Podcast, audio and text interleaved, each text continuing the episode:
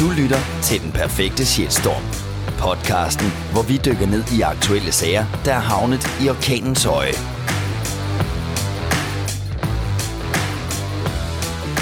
Velkommen til Den Perfekte Shitstorm, en podcast produceret af kommunikationsbyrået Attack Nordic.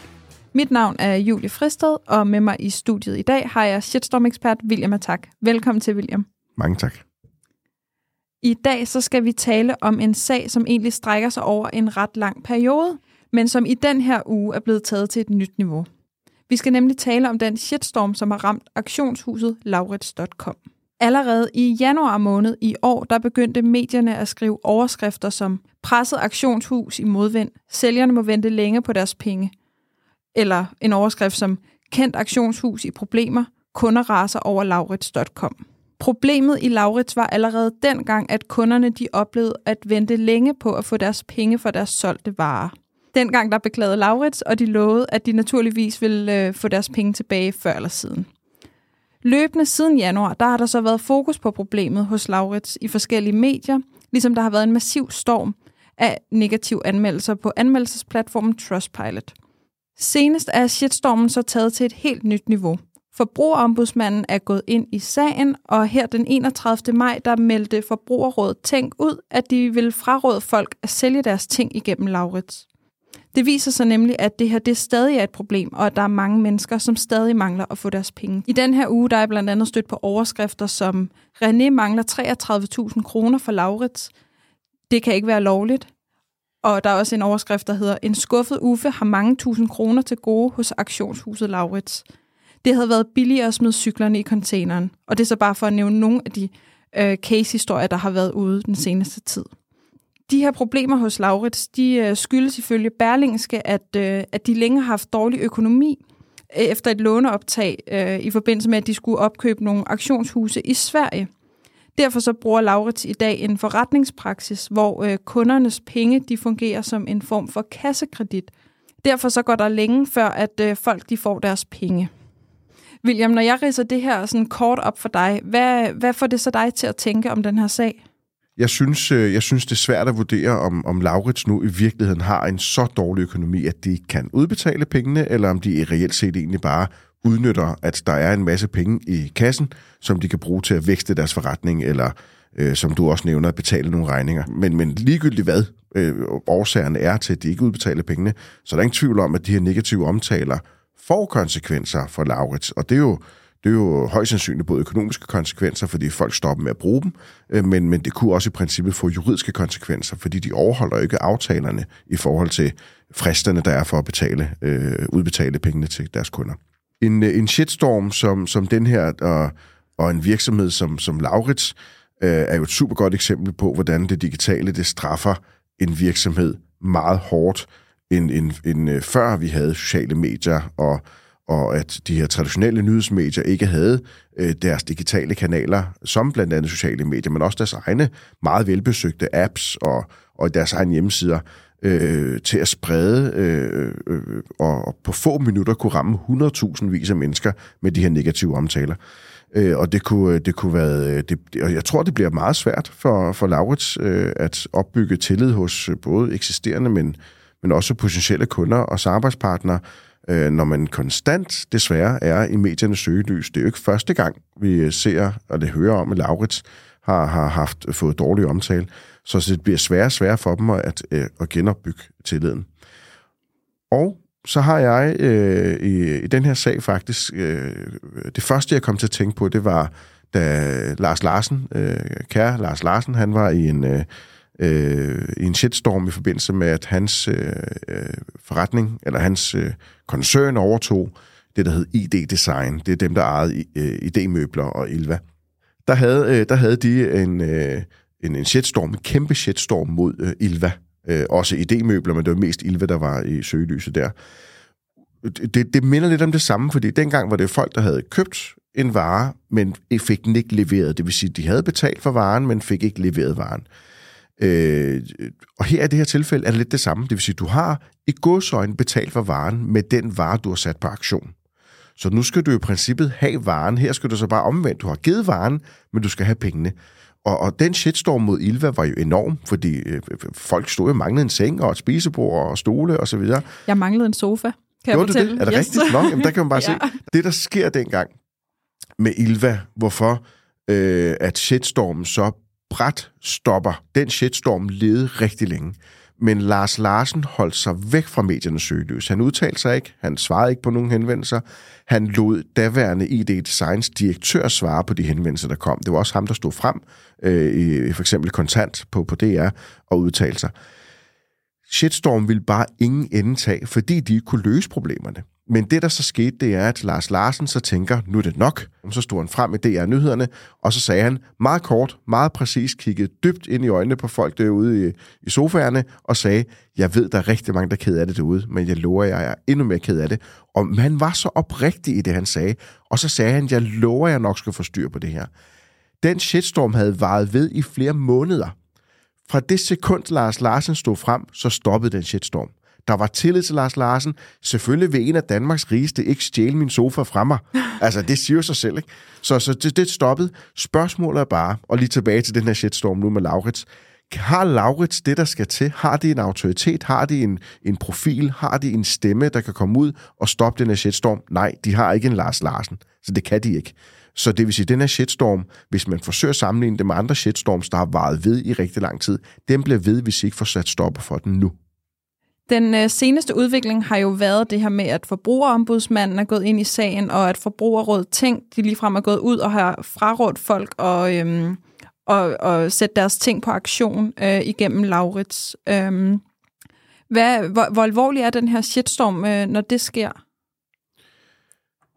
det er en, øh, en, en øh, ret vanvittig udvikling, når en, øh, Øh, en, en organisation som Forbrugerrådet Tænk går ind og advare direkte mod en virksomhed. Det er jo ikke bare en negativ anmeldelse på, på Trustpilot for en utilfreds kunde, der taler om her. Det er jo forbrugernes beskyttelsesorgan, og det, det er en, en, en organisation, der har ekstrem høj tillid hos forbrugerne. Så, så det er ret alvorligt. Øh, så, så, så jeg tænker, at det ikke bare alene skaber utrygge forbrugere, det kommer i den grad også til at smitte af på, på det digitale omdømme, fordi Forbrugerrådet Tænk har så stor en magt. Det vil sige, at der kommer flere øh, nyheder i medierne omkring det her. Forbrugerrådet Tænk går måske ud og gør det til en nyhed på deres egen hjemmeside.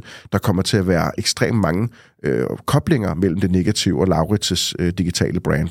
Så det kommer nok til at gøre en stor skade på dem. Øh, Så, så stor en udmelding fra, fra Forbrugerrådet Tænk gør særligt også, fordi Laurits har været i, i mediernes søgelys tidligere, altså øh, med negativ fokus, at mange viser, at mange medier, altså flere medier end bare et enkelt eller to medier, der måske oprindeligt havde taget historien, vil vise interesse for den her, fordi der er flere aspekter, der lige pludselig gør, at historien bliver mere interessant for, øh, for samfundet. Så, så flere medier vil vise interesse. Så sådan en advarsel øh, fra dem er også med til at, at få skubbet eksisterende og potentielle kunder over til konkurrenterne måske. Nu er det ikke fordi, der er så vanvittigt mange konkurrenter på det her marked, i hvert fald ikke, hvad jeg sådan kender til, men, men, men der er der nogle stykker. Hen over de seneste måneder, der har Laurits ændret en del i deres handelsbetingelser i forhold til, hvornår de skal udbetale de her penge til dem, der sælger igennem dem. I begyndelsen af året, der hævede Laurits øh, sin betalingsfrist fra 33 dage, 33 bankdage til 40 bankdage. Og her fra april, så er det så gået op til 60 bankdage. Og ifølge BT, så er det, at den her øh, frist så fuldstændig blevet fjernet her den 31. maj. Hvad siger det dig, William, om hele den her situation, øhm, at øh, de på sådan en relativt kort periode har ændret så meget og så ofte i deres handelsbetingelser? Altså til orientering, så er det den 1. juni i dag, det vil sige, det er i går, at de har ændret det senest deres handelsbetingelser, eller betalingsbetingelser. Og det viser bare noget om aktualiteten omkring den her historie. Det vil sige, at medierne vil jo selvfølgelig fortsat have interesse i at dække den her historie yderligere.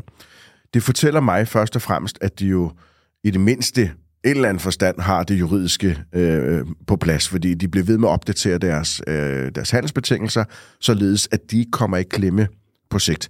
Er det rimeligt, at de gør det på den her måde, som de gør det? Nej, det synes forbrugerne naturligvis ikke. Men, men de, de forsøger det mindste at have det juridiske på plads. Er de gode nok til at forklare kunderne, at betingelserne nu er, som de er, når det er, at de indleder et samarbejde, så burde der jo ikke være noget problem med det, tænker jeg. Fordi indgår man et samarbejde, så, og, og det er de betingelser, man underskrevet, jamen så, så, så er det jo det, man er indgået. Men overholder de så de frister, de har sat ind i deres handelsbetingelser? Det gør det i nogle tilfælde ikke, som jeg har forstået det øh, fra de forskellige omtaler, der er øh, i medierne.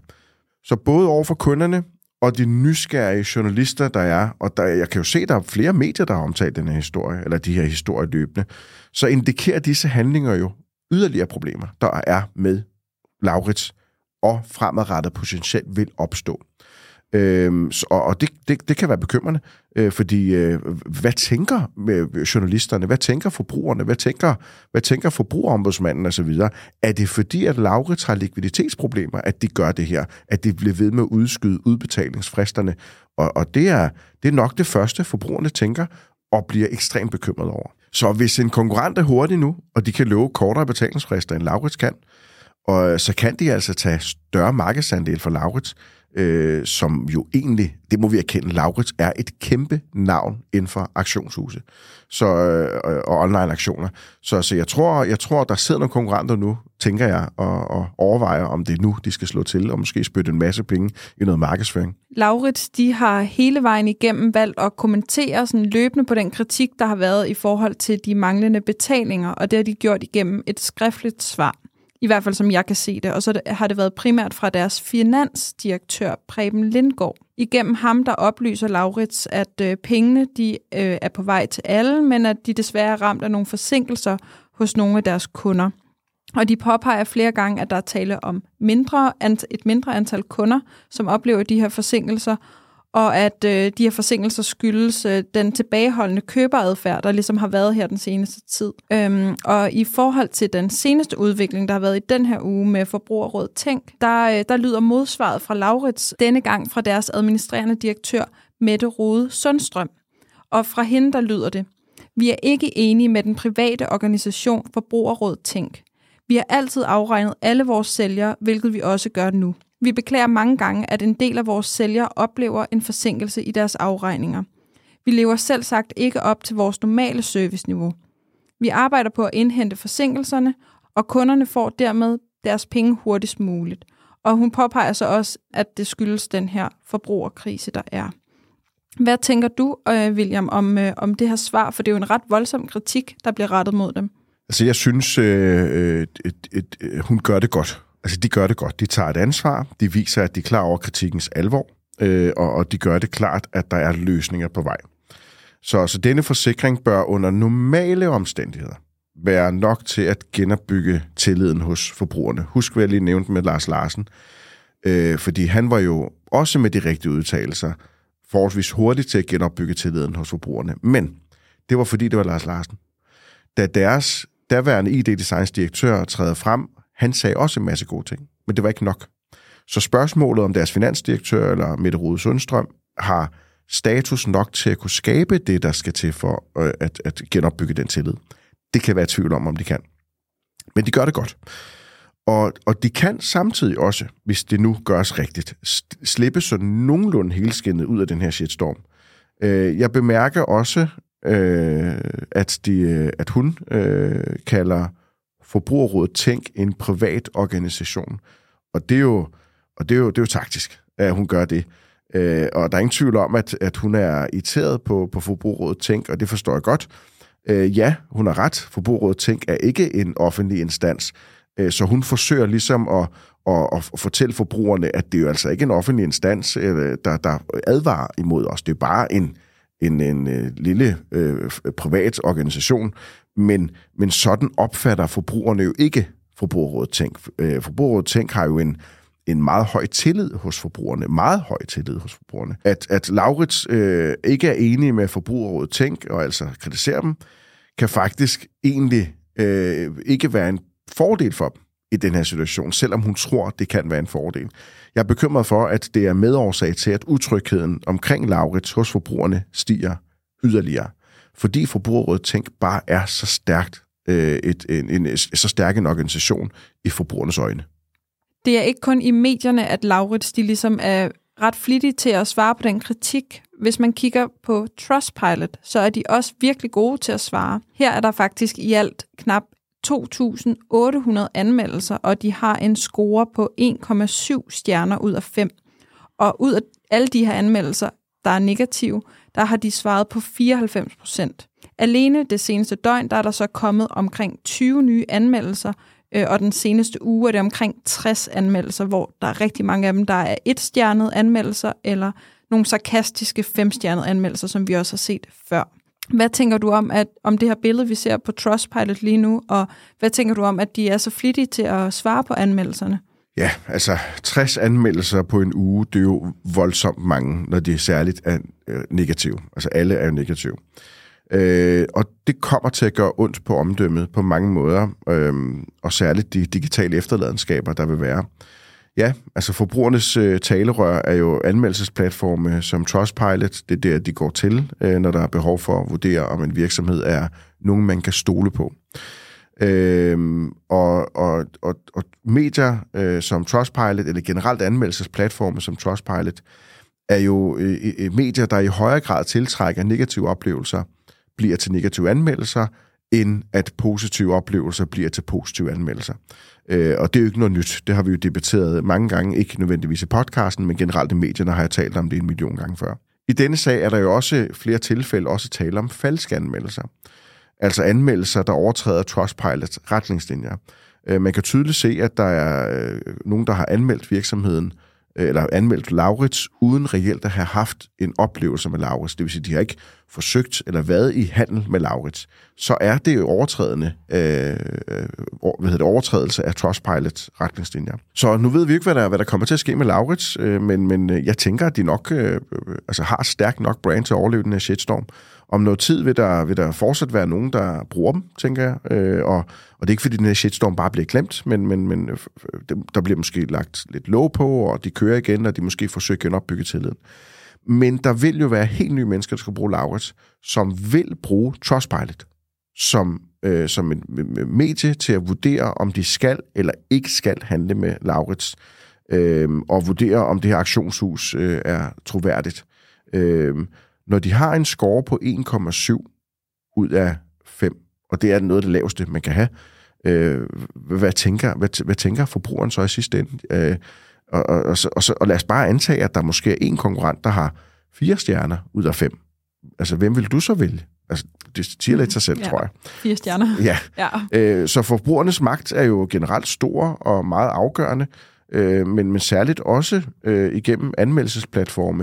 Der er der ingen tvivl om, at selvom det er folk, vi ikke aner, hvem er, det vil sige, det er jo vildt fremmede mennesker, der har anmeldt Laurits, og vi ved ikke, om det er øh, overtrædende, altså hvad hedder det, falske anmeldelser, der taler om, men når jeg som forbruger om tre måneder, seks måneder, et år, går ind på Trustpilot og Laurits' profil derinde, så tænker jeg ikke over, jeg ved ikke, jeg har ingen idé om, at der kan være tale om Øh, øh, øh, falske anmeldelser. Jeg har tillid til, at Trustpilots øh, score øh, fortæller mig sandheden, og så sammenligner jeg måske Laurits med et andet øh, aktionshus, og så tænker jeg, hold op, jeg tager heller dem, der har en bedre score. Så, så, så, så Laurits kommer til at have en kæmpe opgave for sig, at gøre deres score meget bedre på Trustpilot. Jeg ser så, at som du også nævner, at de svarer på anmeldelserne, så det viser jo faktisk, at de tager kritikken alvorligt det kommer de altså rigtig langt med. Det bliver svært at vende den her øh, meget negative score til en positiv på rekordtid, så det næstbedste, de kan gøre, det er at svare på, på kritikken. Hvis uh, Laurits de nu kom til os hos Attack Nordic og spurgte om hjælp til håndtering af den her sag, hvordan uh, vil du, William, hvis det var dig, der skulle sidde med sagen, hvordan vil du så rådgive dem? Jeg vil anbefale dem at aktivere en meget tydelig og åben kommunikation med offentligheden, og primært deres kunder. Øh, de, skal, de skal anerkende problemet, de skal forklare udfordringerne, de skal vise, at de er en del af løsningen, og de skal forsikre, at lignende situationer ikke vil opstå igen. Så de er nødt til at genopbygge den tillid. Og det kan de gøre med for eksempel pressemeddelelser, de kan lave opdateringer på deres sociale medier, de kan sende nyhedsbrev ud, de kan lave en pop-up på deres hjemmeside øh, og gøre opmærksom på, at, at her er der ny information omkring de her udfordringer, der er. Jeg tør ved på, at der er en million af de her mennesker, der, der jeg håber ikke, der er så mange, der er udsat for det her, eller øh, oplever de her problemer. Mange af de her, der oplever de her problemer med Laurits, de besøger også Laurits' hjemmeside. Så sådan en pop-up informationsboks vil helt klart være øh, guld værd øh, i deres kommunikation øh, så har de øh, højst sandsynligt, uden at vide det, men jeg tror måske også, at Laurits tager nogle større kunder. Hvis de kunder, der faktisk har, har, har øh, stor øh, andel af varer, og måske et større til godehavende hos dem, så løft knoglene ring. Altså ring til dem, tal med dem, vis, at man er her, men, men, men det er bare nogle udfordringer, man lige skal over på den anden side med. Øhm, så kan det være, at de har nogle forskellige lokationer. Nu har jeg selv brugt Laura til et par gange, så jeg har været kørt ud til dem og afleveret noget hentet noget. Men så kan det måske være at hænge nogle plakater derude omkring de her udfordringer, der er. Så åben og ærlig kommunikation omkring de udfordringer, og hvordan man har tænkt sig at løse dem.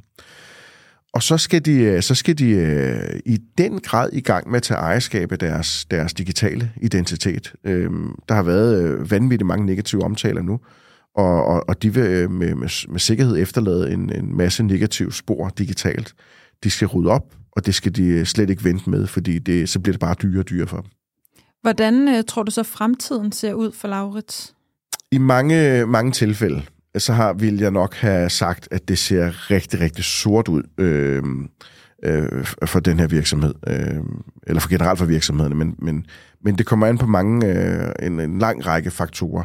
Altså hvis de håndterer shitstorm korrekt, øh, de kommunikerer på det rigtige tidspunkt, på de rigtige medier, og så siger de det rigtige, øh, samt øh, de har øh, gennemtænkt en, en strategi for, hvordan de får genoprettet øh, deres omdømme og, og kundernes tillid. Så tror jeg, at Laurits.com er et stærkt nok brand til at kunne overleve den her krise. Det tror jeg virkelig på. Øh, men, men de har også mange øh, kriser i, øh, i historikken, som, som gør, at, at der, der skal ikke, nogle gange skal der ikke en øh, stor nok, altså, så skal der bare en stor nok shitstorm til, ligesom at fjerne tæppet fuldstændig under dem. Altså, de har en, øh, en, en lang historie. De har tidligere haft en meget stærk position på, i markedet for online-aktioner. Øh, men, men det kræver en meget konsekvent indsats fra, konsekvent indsats fra dem, øh, øh, samt øh, en, en meget ægte bevis på forandring, øh, for at sikre, at det bliver mere end blot et, et midlertidigt løfte. Et nyt navn, der kommer ind på markedet, lad os sige en konkurrent kommer ind på markedet som et nyt navn, øh, sammenlignet med et navn, der har været i markedet i, i mange, mange år, så er det stadigvæk nemmere, eller kan være nemmere for et, et, et, et eksisterende brand, at komme tilbage på en shitstorm, end det vil være for, at et nyt navn kommer ind på et marked. Så, så der er lige den her balancegang her. Hvis der er nu en eller flere konkurrenter, der øh, har det, der skal til for at komme ind på markedet og udnytte det, der sker mod Laurits, altså de udfordringer, Laurits har lige nu. Øh, og indtil den tid, Laurits får genopbygget deres tillid, så tror jeg, at hvis konkurrenten gør det rigtigt, så kan det være meget sværere for Laurits at genoprette tilliden hos forbrugerne og omdømmet og miste markedsandel. Ja, vi må jo se, hvad fremtiden bringer. Men øh, vi vil takke af her fra studiet i dag, men vi er naturligvis tilbage igen inden længe med et nyt afsnit af Den Perfekte Shitstorm. Indtil da så kan du følge med i Den Perfekte Shitstorms univers på alle sociale medier, det vil sige både Instagram, Facebook, YouTube og TikTok. Her kan du finde os, hvis du søger på Den Perfekte Shitstorm podcast. Du kan også finde et fuldt overblik på shitstorm.dk. Og hvis du vil have en notifikation i din telefon, hver gang vi udkommer med et nyt afsnit, så kan du trykke følg i din podcast-app. Så kan du aldrig glippe noget. Tak for i dag, William. Tak for i dag, Julie.